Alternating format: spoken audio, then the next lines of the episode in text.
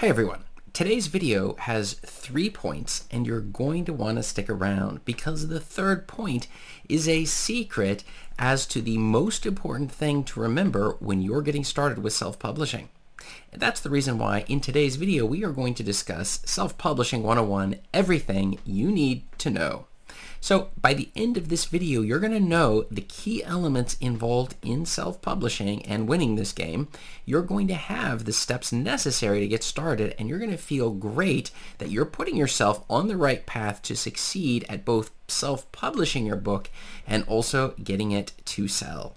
This is Chris Baird from selfpublishingmadeeasynow.com where self-publishing doesn't have to be so hard. After having put over 200 books on Amazon, I'm very familiar with the process and I've put together a checklist you can get below in the description that will show you the secret steps necessary to win at self-publishing. So go and check it out. Free checklist. So the thing is, one of my clients, Jerry, who was it was about I guess it was about two years ago when I was specifically working with Jerry, and one of the things he was trying to do was just getting his book onto the market. The problem was he was listening to all way too many voices. There were tons of people who were telling him, many of these fake gurus who were telling him the importance of getting all of the steps right when you're first getting started with self-publishing. And he was getting overwhelmed as a result of this. All of these steps and every step was so deep.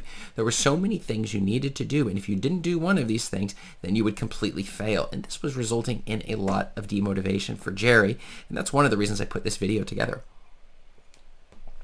So the thing is, with self-publishing, when you're first getting started, the very most important thing that you should do and remember, if you skipped one of these steps, it's not a problem. We do it on our next book. You don't have to go backwards in time and fix your previous books.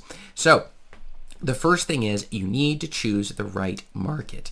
If you choose the wrong market, you can put as many books on the market as you wish to put, but it's not going to make a difference when it comes to selling your books because nobody is there to buy them. In the same way, if you put it into a market where there's readers and they're buying the books, but there's so many books, it makes it really hard for those people to find your book because when they type in certain search results, your book is not going to come onto page one. It's going to be on page like 50, and then it's going to be so difficult for people to find it. I even remember some somebody I was even corresponding here on YouTube who had actually done this where they put out piles of books. I think it was we won't we won't say exactly. We'll just say architecture books. But every one of their books was dealing with different types of architecture. It was somebody was leaving comments, and I took a look at what was happening, and I could tell them their number one problem. And it was because when I looked at it, there weren't simply we'll just say these architecture books were not selling. Even if you're an architect, no but none no other architects were out there buying. So there was not a hungry market. Hungry market means there's not that much of the books that, that they want to read, and there's a lot of these people who are willing to invest a lot of money. And the way that we find it is we look at certain keywords. I personally use KD Spy, which you can find my affiliate link below in the description. I use that in order to figure out this magical ratio between what the search results are showing as total number of the books that are ranking on the subject and how many books they're selling versus the total results for that given keyword. And that is a powerful combination when figuring out whether or not your book is going to sell. The second step is just going through the basic steps. As I told you, some of the fake gurus try to tell you you need to do everything right or else it's not worth it at all and your book's going to completely fail. I disagree. I do believe your very first book, it's difficult to get high levels of success on book number one. And so, well, I don't want to reveal my secret at this point. But the thing is, is that you need to go through the basic steps. The basic steps mean we're going to need to order a cover. We're going to need to format the book. Obviously, you've already written the book. You've got your cover. You need to find the keywords you're going to use in your seven keywords. You're going to need a description, an author's bio, and then we're going to take the book and we're going to format it into the different formats we're going to need for our ebook and then the paperback. And once you have the ebook, you can actually do the audiobook version of it. And so we're moving straight through these steps as I work together with my coaching clients, going step by step, keeping things very, very simple as we're moving right on through it in order to ensure that people don't get confused. Because if you confuse, you're going to lose a lot of your audience and the readers that you want. So you want to make sure we're moving right through those steps. And then what happens is, is that you'll be so surprised when your very first book is on the market. And that builds motivation, which is the absolute most important thing as a self-publisher to keep your motivation as high as possible.